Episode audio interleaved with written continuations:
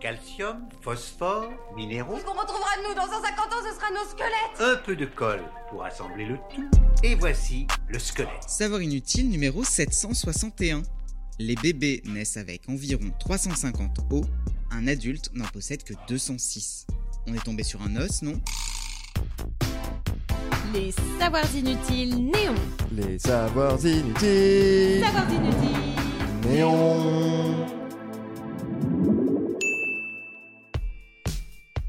Vous avez 200 ciseaux et pas 200 ciseaux, enfin bref, concentrez-vous. Ça vous le savez, même si vos cours de SVT avec Oscar le squelette en plastique sont bien loin. Les os du squelette avec Oscar. Eh bien, votre squelette n'a pas toujours été ainsi. Non, non, non. Les bébés à la naissance ont environ 350 os, soit plus d'une centaine de plus que nous, les petits vénards. Alors évidemment, on ne leur retire pas un numérus ou un cubitus pour que le compte soit bon. Les os se soudent les uns aux autres progressivement tout au long de la croissance. Prenons un exemple. Les cinq vertèbres les plus basses du bébé fusionnent pour former un seul os, le sacrum, juste au-dessus du coccyx. Et comme vous êtes des champions en maths, 5 os qui en deviennent 1, ça fait moins 4. Et ainsi de suite pour plusieurs zones du squelette, comme le bassin ou le crâne. Le corps humain est un monde qui remue, qui palpite, c'est la vie.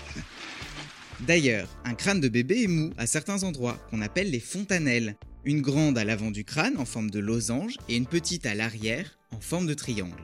Elles servent à faciliter l'accouchement en se déformant. Pas de panique, ces zones se solidifient avec le temps. Mais la souplesse des os du crâne explique que certains enfants aient la tête un peu aplatie, parce qu'ils dorment toujours du même côté. Il faut savoir que le nombre d'os n'a pas toujours été le même dans l'histoire de l'évolution.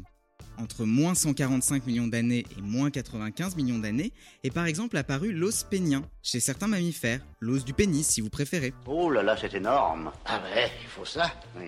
Il ne vous a pas échappé que chez l'être humain, il n'est plus trop d'actu.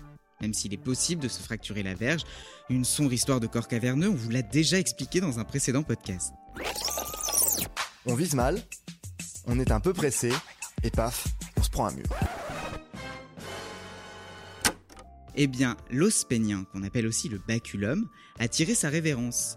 Mathilda Brindle et Christopher Opie du département d'anthropologie de l'University College of London ont émis plusieurs hypothèses. Parmi elles, la monogamie. L'os du pénis est associé à une pénétration plus longue chez les primates pour être sûr que le sperme arrive à destination, notamment si la femelle prévoit un accouplement avec plusieurs partenaires à la suite. Or, chez nous, la pénétration est courte, environ 2 minutes, contre 62 minutes pour le lémurien Ai Ai. Ai Ai, c'est son nom, c'est pas une blague. Du coup, avec notre système monogame, il n'est pas vraiment utile d'avoir un renfort pour prolonger la partie de jambe en l'air. C'est quand même bien fait.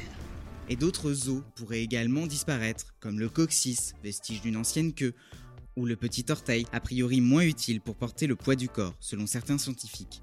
Si ça peut nous éviter de l'éclater dans le coin des meubles. En parlant de nos petons, ils contiennent chacun 26 os à l'âge adulte, soit pour les deux, un quart de l'ensemble du squelette. Mais ça, c'est vraiment inutile de le savoir. Vous avez aimé ce podcast? Alors abonnez-vous sur votre plateforme préférée, faites-le connaître, laissez-nous des commentaires. On se retrouve aussi sur le compte Insta Les Savoirs Inutiles Néon pour un format vidéo inédit chaque semaine et sur notre appli iOS et Android. Enfin, Les Savoirs Inutiles, c'est évidemment sur le site neonmac.fr et dans le magazine papier tous les deux mois en kiosque.